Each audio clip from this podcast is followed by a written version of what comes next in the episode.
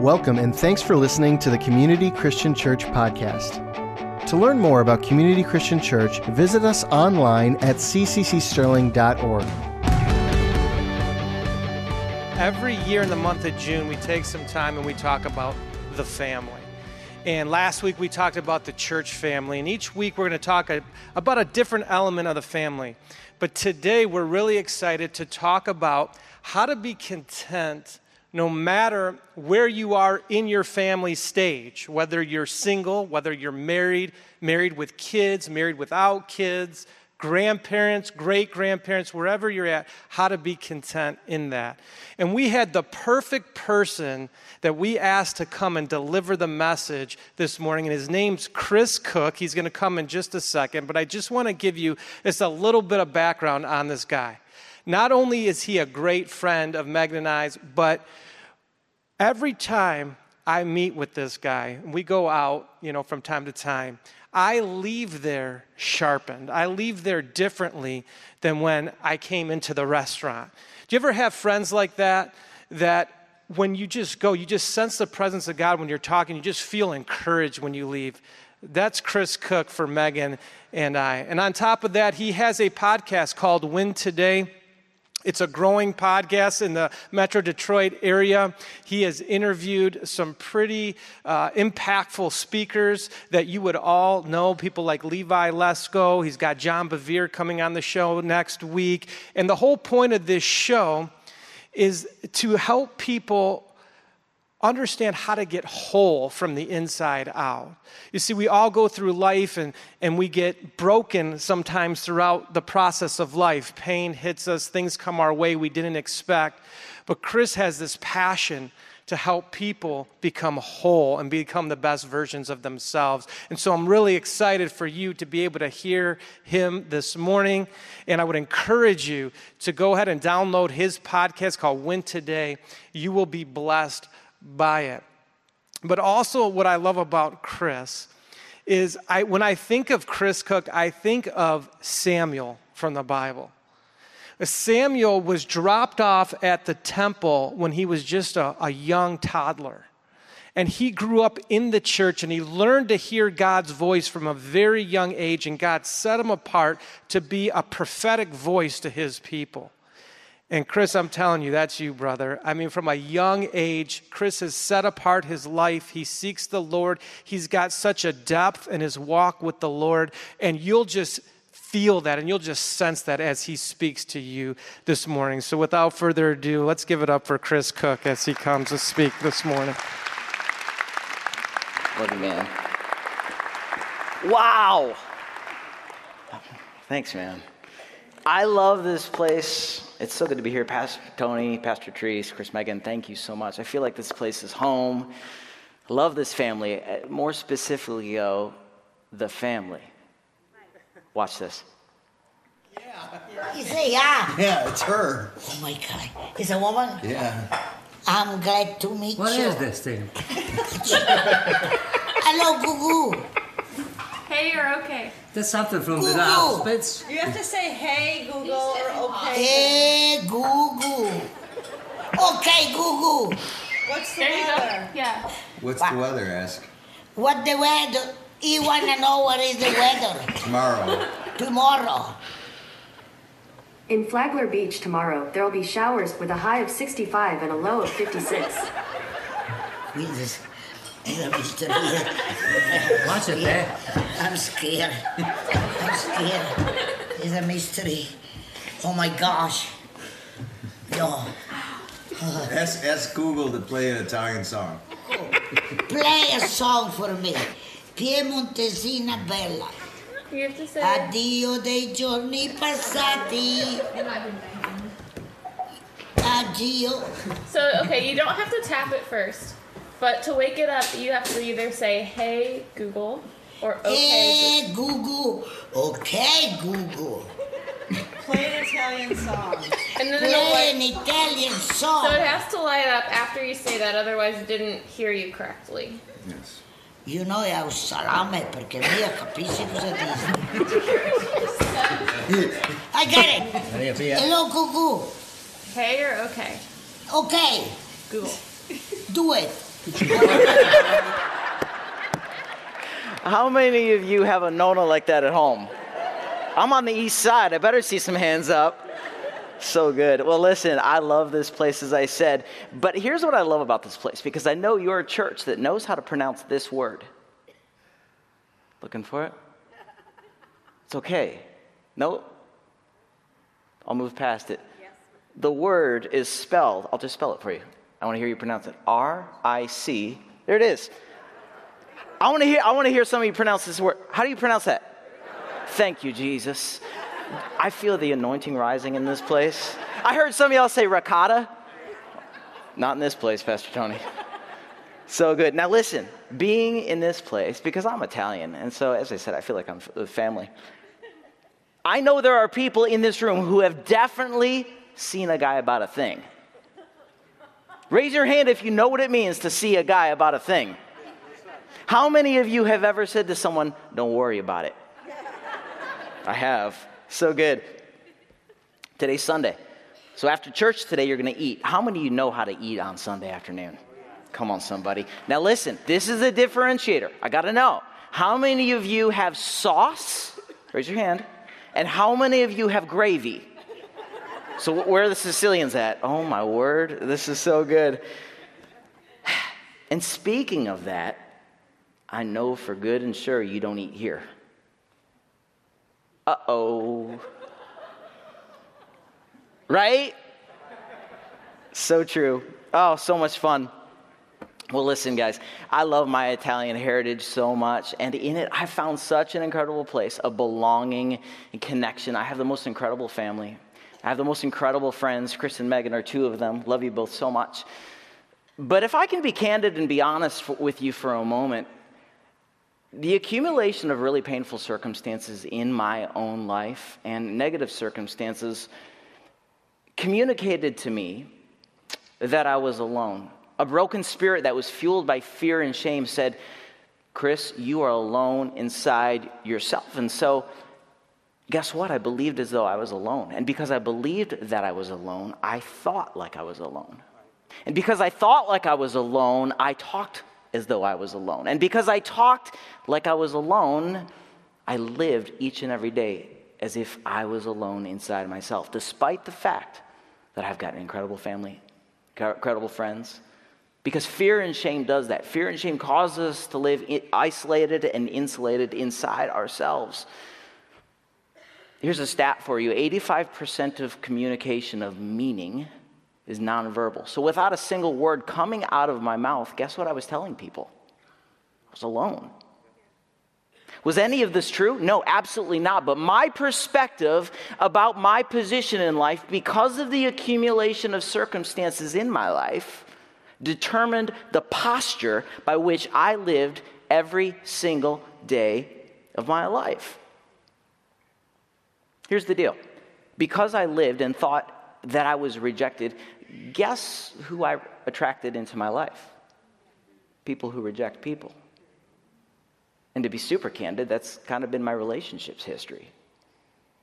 Is any of that true? Was I alone? Am I alone? No, but a believed lie will cause me to live as if that lie is true.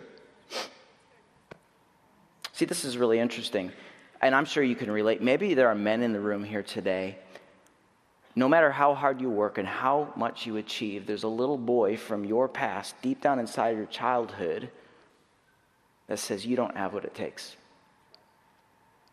It's a really painful place to be. And maybe for the women in the room today, no matter how much love you give to your family and how much you pour out way into your past, there's a little girl that says,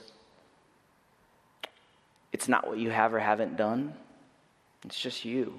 You're not enough. You're not worthy of connection and belonging. And so that inner wounded child causes you to live as though you are alone. Now, here's the deal we know this as, as, as believers. The word of the Lord says that he will never leave us or forsake us. We know that, right? And I want to say this respectfully because the word is true regardless of our circumstances. But how many of you will be honest with me to say that you've experienced circumstances in your life that, cha- that challenge the validity of the promise of the Lord of your life. He says he will never leave you or forsake you, but you have circumstances that run up against that thing and say, I'm not sure that's actually true. And we have the opportunity in that place to, to decide what we're going to believe and attach our belief system to. My perspective about my position in life created the posture by which I lived every single day of, the, of, of, my life. And guess what? The same will be for you. Your perspective about your position in life will determine the posture by which you will live life. So the question today, my friends, is this Are you and I really alone? Are we? That's the question we're going to tackle today. I'm going to look first through the lens of relationships. So if you have your Bibles with you, I'm going to go to 1 Corinthians chapter 7. I read out of the Passion Translation, so if you're using a device, you can hop on YouVersion. TPT is the address, but it'll be on the screen as well. 1 Corinthians chapter 7, uh, starting in verse 17. I'm going to skip around a little bit. Paul says, May all believers continue to live the wonderful lives God has called them to live according to what he assigns for each person. For this, is what I teach believers everywhere. If when you were called to follow Jesus, you were circumcised, it would be futile to try to undo the circumcision. And if you were called while yet uncircumcised, there is no need to be circumcised. Verse 19 Your identity before God has nothing to do with circumcision or whether you're married or unmarried or by what you do, or by what you have, or by what people think or say about you. Your identity before God has nothing to do with circumcision or uncircumcision. What really matters is following God's commandments. So everyone should continue to live faithful in the situation of life in which they were called to follow Jesus. Down to verse 25, he says, Now let me address the issue of singleness. I must confess, I have no command to give you that comes directly from the Lord.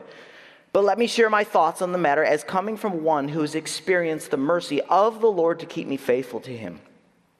Verse 26 Because of the severe pressure we are in, I recommend you remain as you are. If you're married, stay in the marriage. If you're single, don't rush into marriage.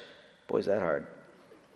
But if you do get married, you haven't sinned. It's just that I would want to spare you the problems you'll face with the extra challenges of being married.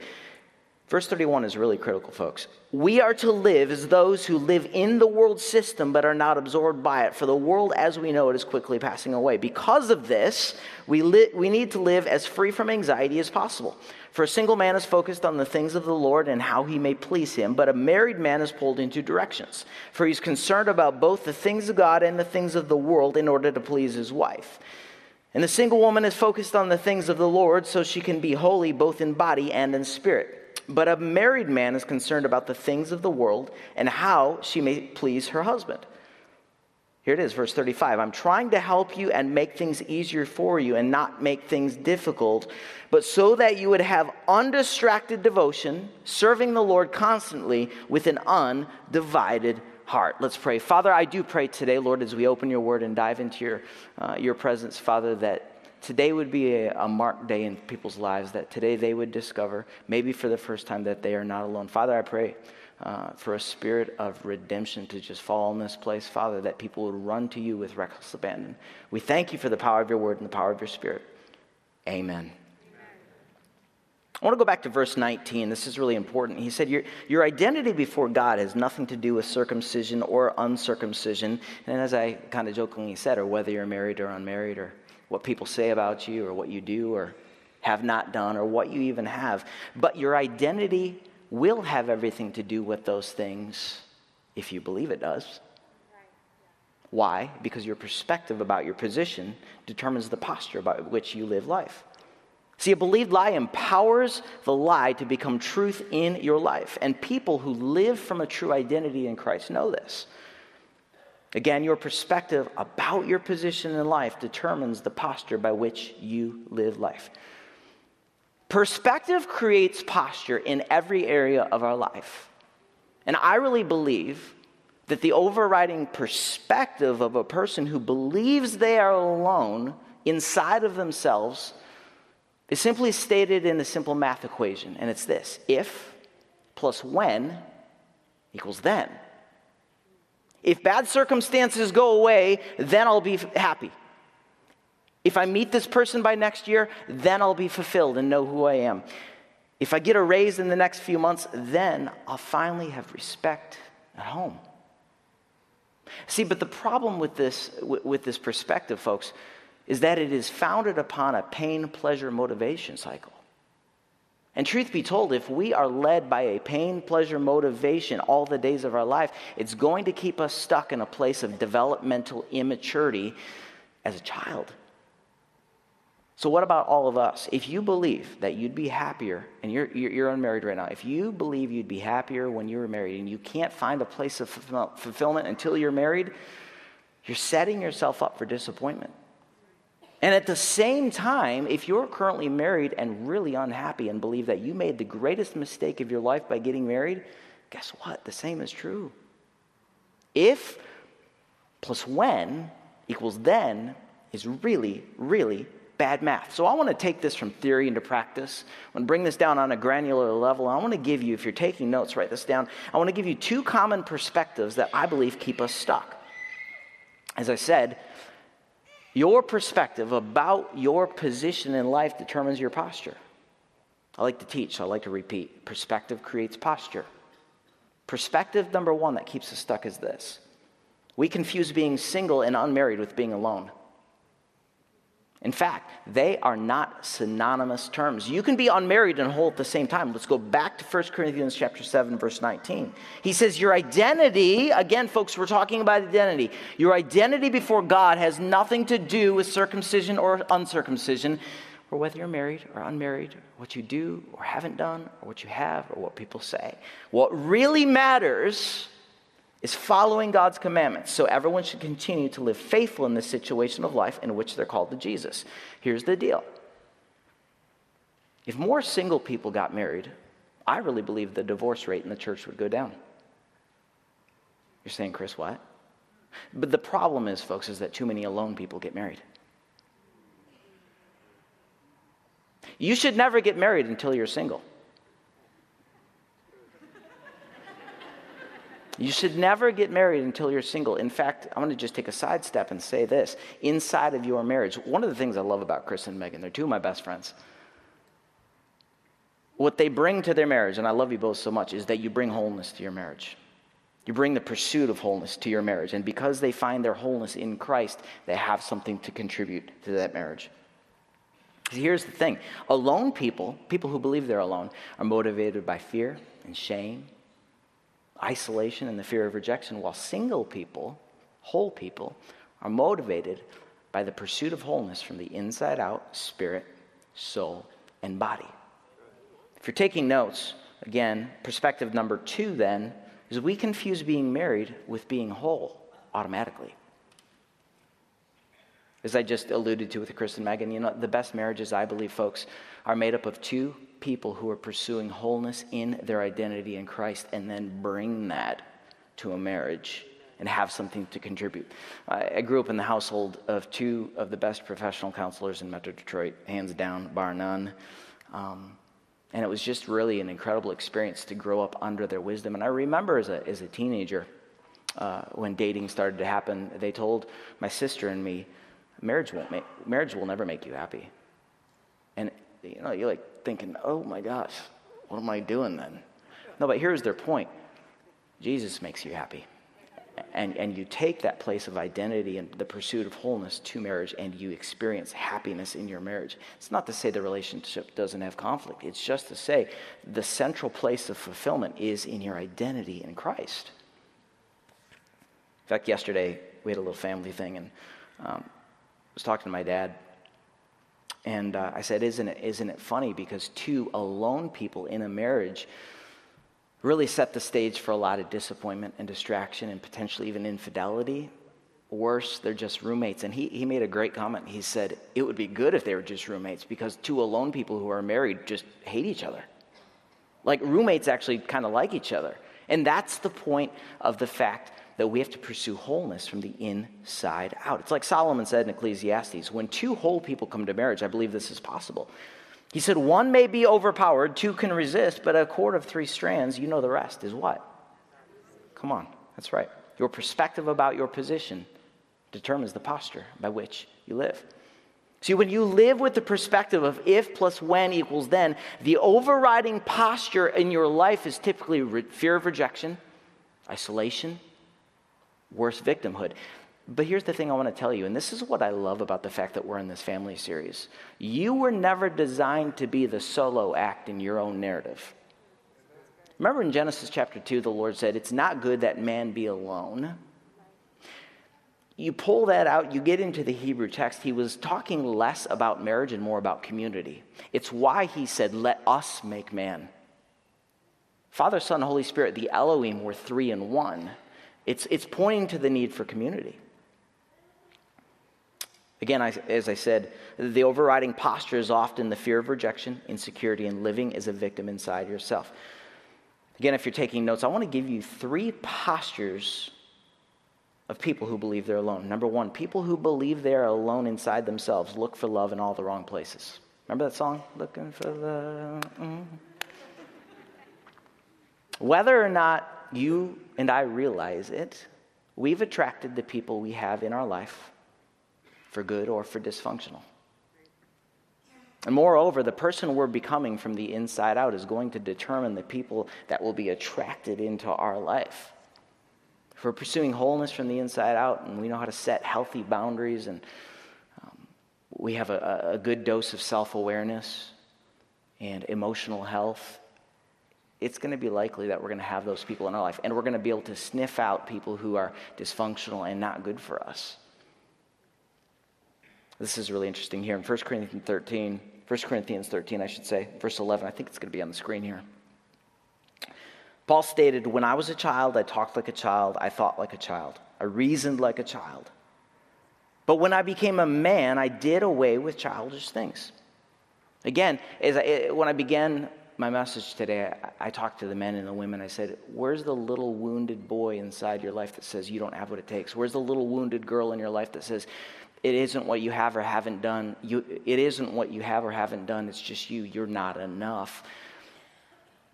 See, if we don't put away childish things, that inner wounded child that we haven't brought resolution to and wholeness to is going to make relationship decisions for us every day of our life. I'm going to say that again. If we don't get healed up on the inside, from the inside out, and pursue wholeness, that inner wounded child is going to make relationship decisions for us. We don't see the world as it is, we see it as we are. we don't see ourselves as, as we truly are. We see through the lens of whatever is fueling our belief system. Remember what I said earlier? The greatest family the greatest friends. But because of a broken spirit inside of me that was fueled by fear and shame, I believed as though I was alone. And my belief system set up my thought life. My thought life set up the words that came out of my mouth. And the words that came out of my mouth propelled me into a direction with my life.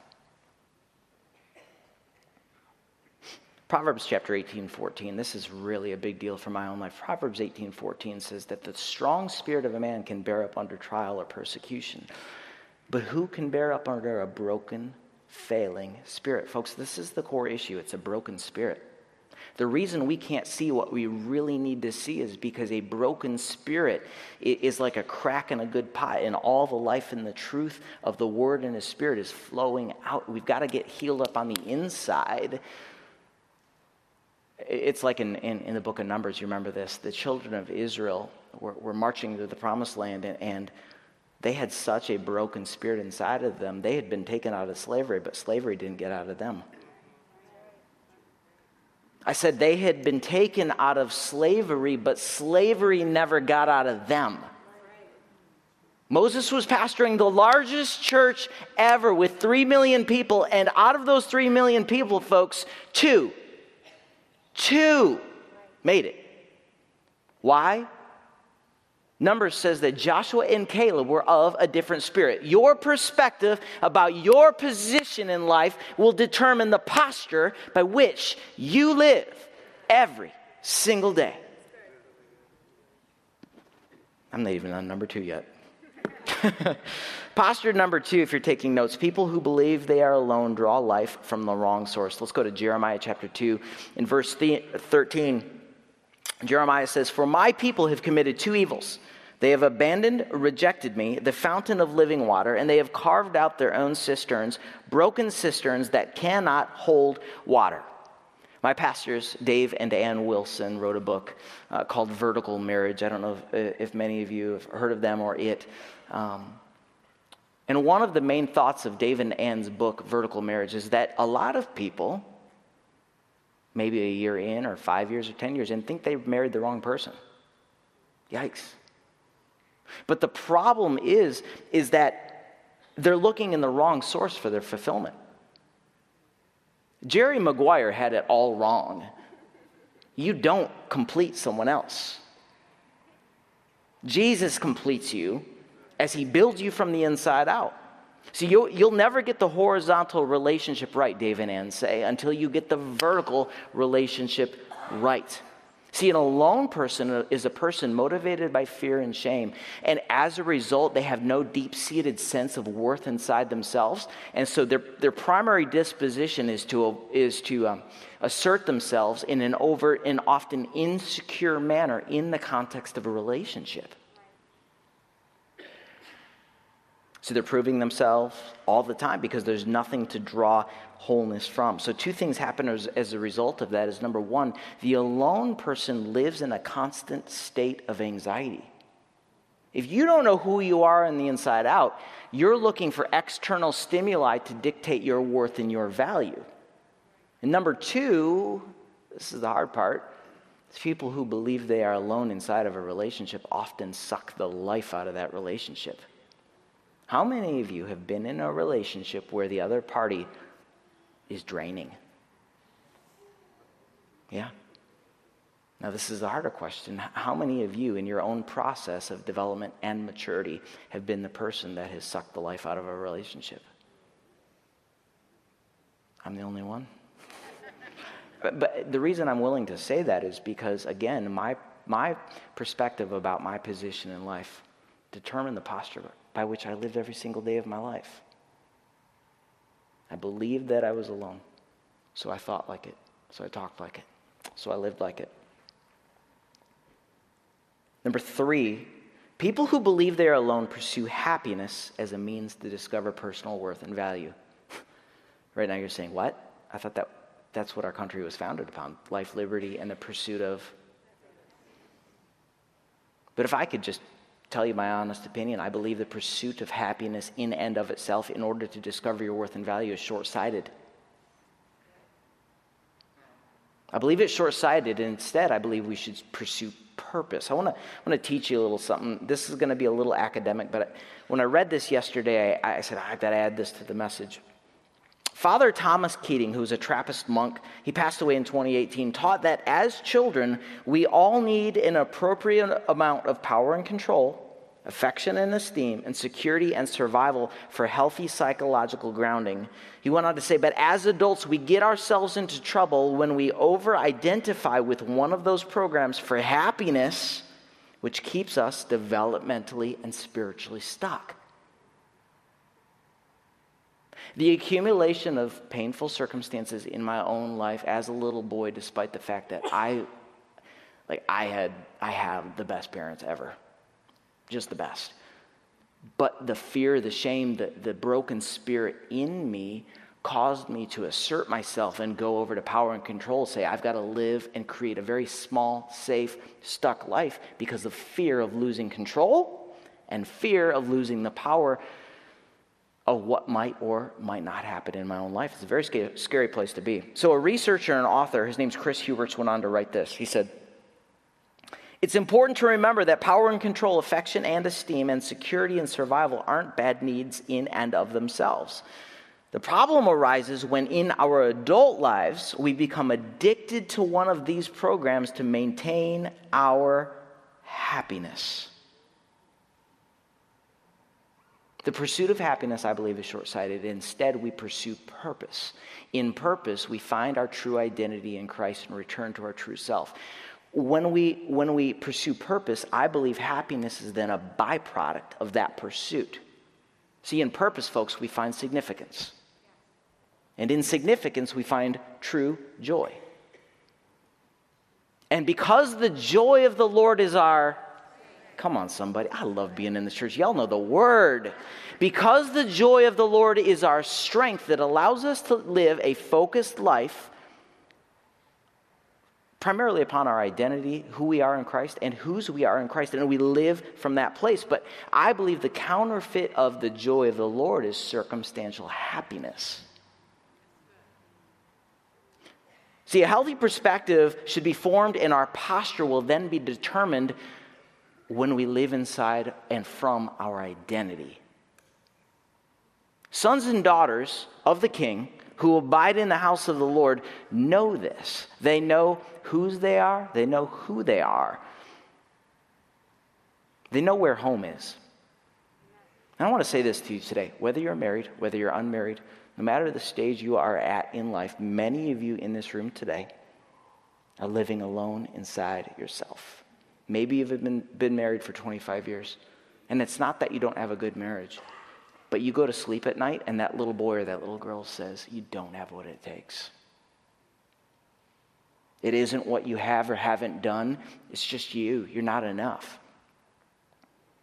So, how do we cope? How do we compensate? You, you work harder, you earn more.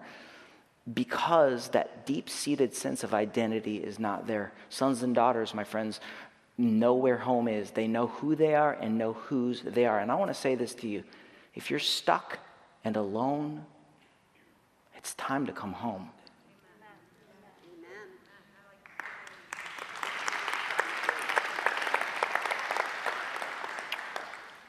By, by 2014, I was sick and tired of being sick and tired.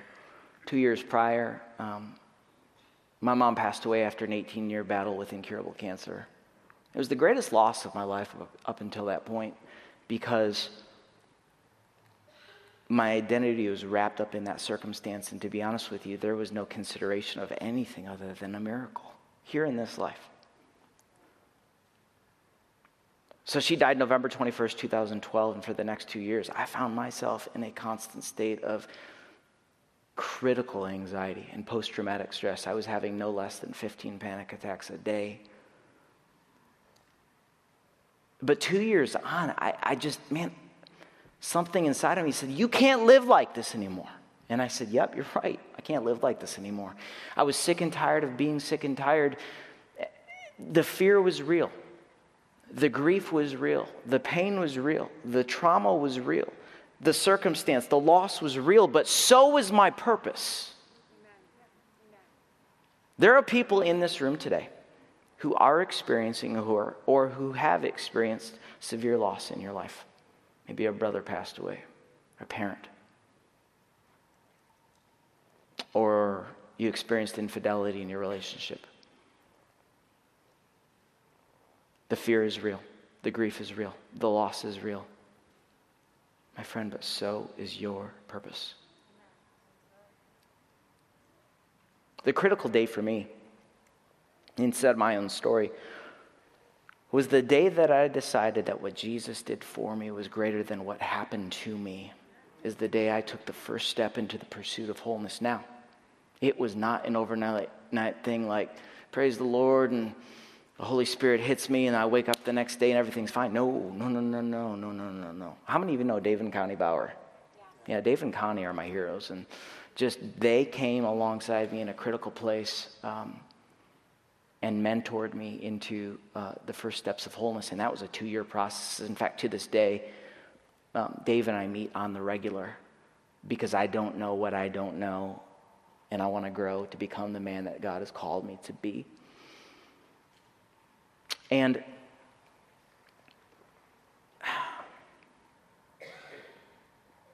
Yeah, it's just to say that, that the day I realized that what Jesus did for me is greater than what happened to me is the day I began to move forward. And the same will be for you. Here's the thing this is why we don't change, is because we don't realize that the pain of regret is actually going to be greater than the pain of making a change. Change hurts.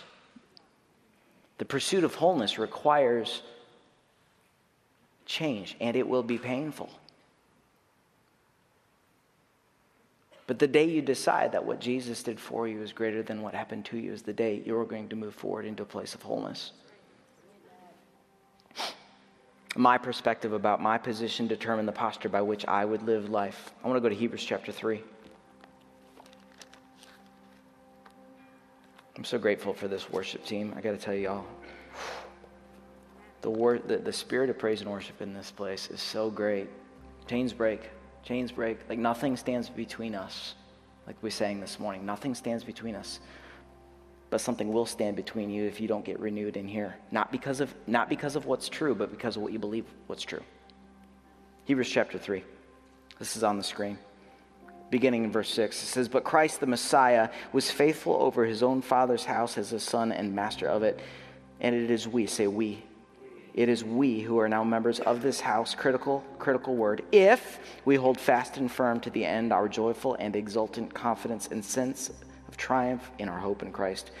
Verse 7 Therefore, as the Holy Spirit says, Today, if you will hear his voice, do not harden your hearts. I'm going to skip down to verse 10, talking about the children of Israel.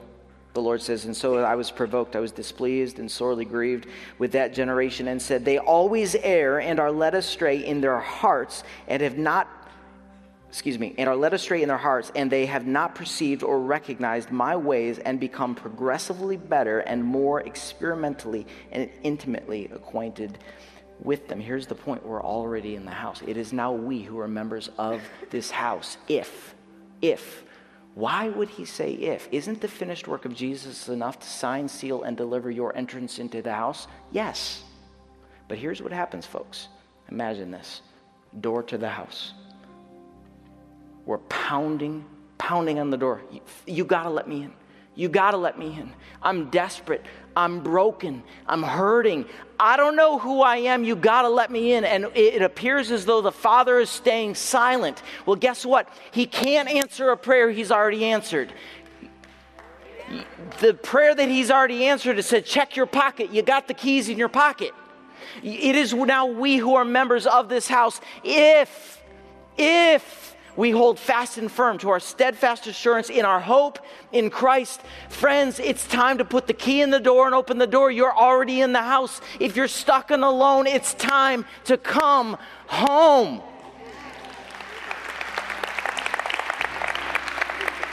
Your perspective about your position will determine the posture by which you live every single day of your life. You remember in Genesis chapter 3, Eve eats the apple, she and Adam take off. The first thing they do is sew themselves clothes out of fig leaves, and the Lord then comes.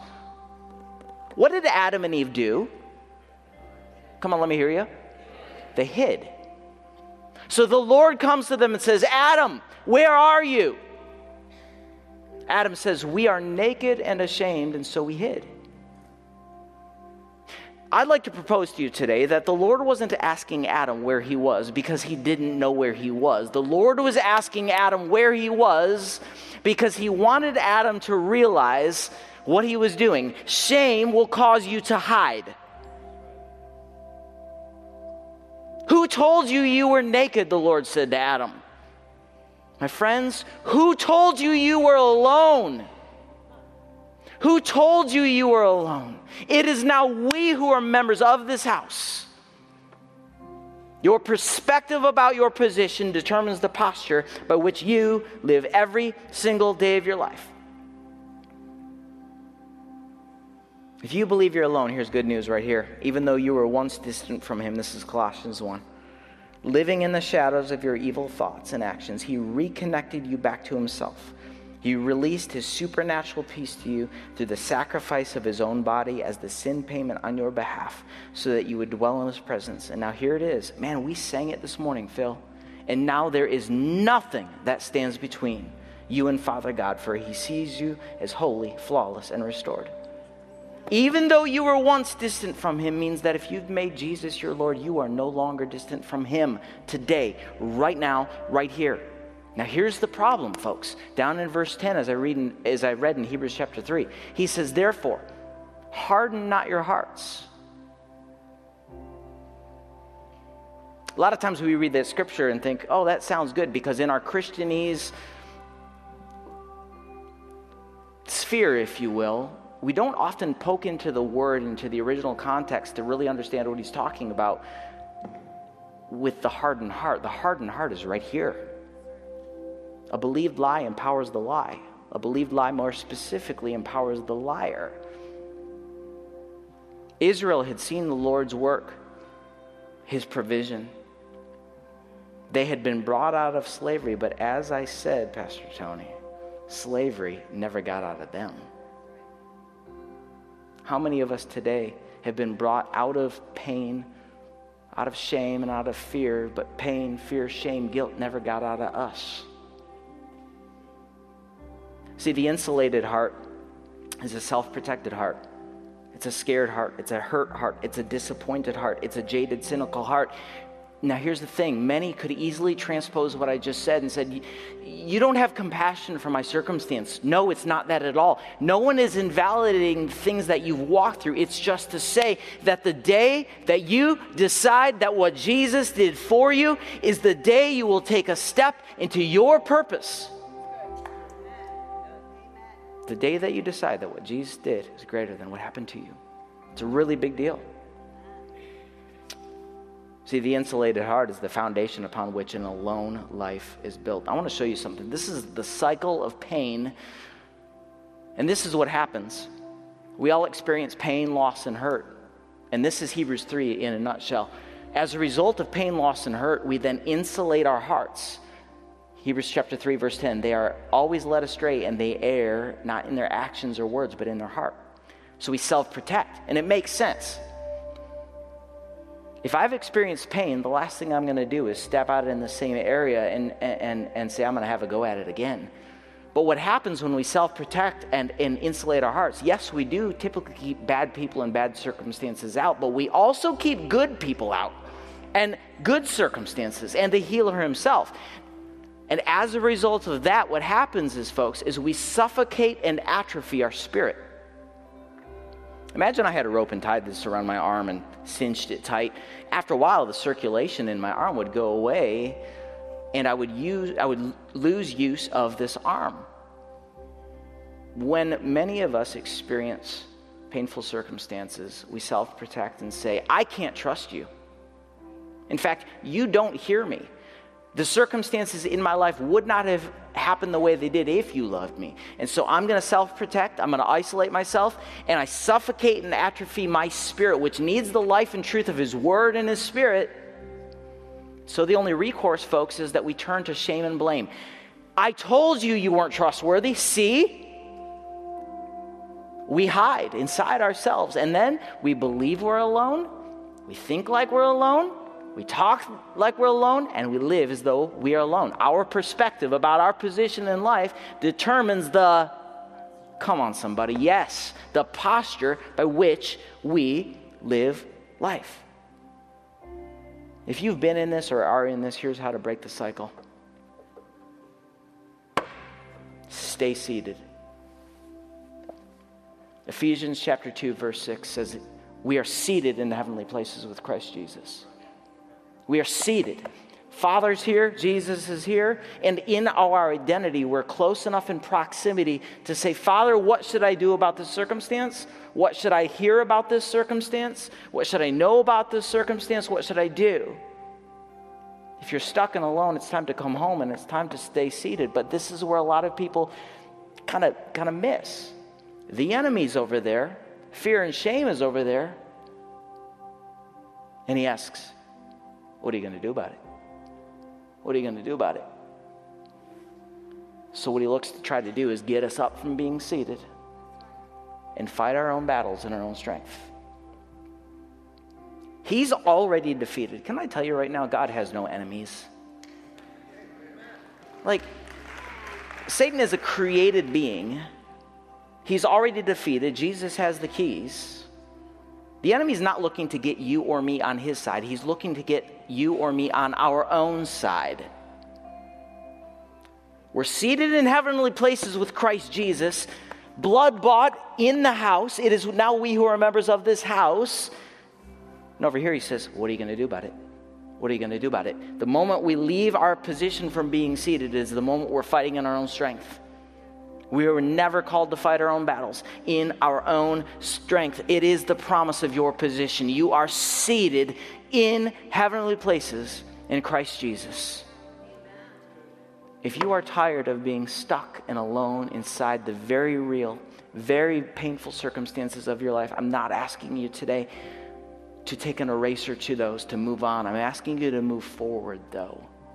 In my own circumstance, I never had to move on, but I did have to move forward because what was at stake was my purpose and my potential. And the same is true for you today, my friend. I told Chris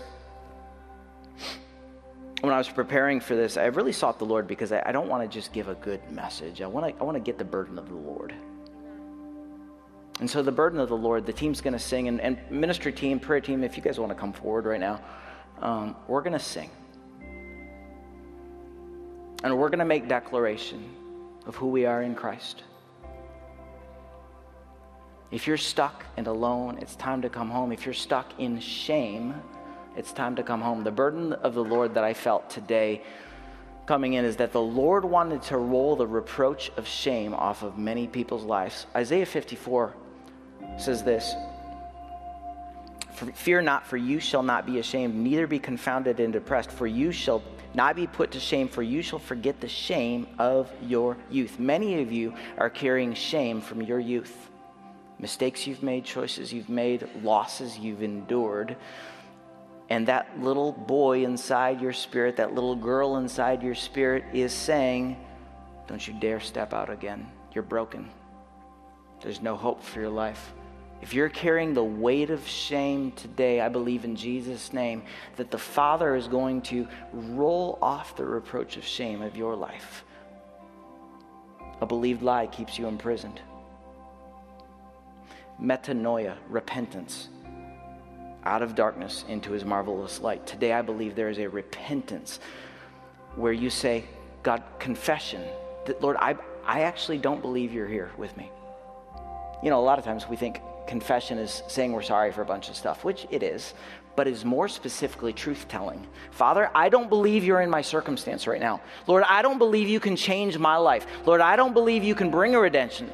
Lord, I don't believe that this circumstance could ever turn around. And when you confess, he goes, Oh, now we're talking truth. And then what the Lord does is comes at us in repentance by filling us with His truth. And that, that is the metanoia, the about face, where the, we then head into a new direction. I believe today is a new day. I believe in the calendar of the Lord, it is a new day for many of you. If you're stuck and alone, it's time to come home. Your perspective about your position determines the posture by which you live every life. So the team's going to lead us. We're going to sing. And if you want to roll off the reproach of your shame from years ago or yesterday, I want you to come forward. I want you to pray with these precious people. And we're going to make declarations in Jesus' name. They're going to change the trajectory of our life. Amen. Thanks again for listening to the Community Christian Church podcast. For more messages like this and other resources, visit us online at cccsterling.org.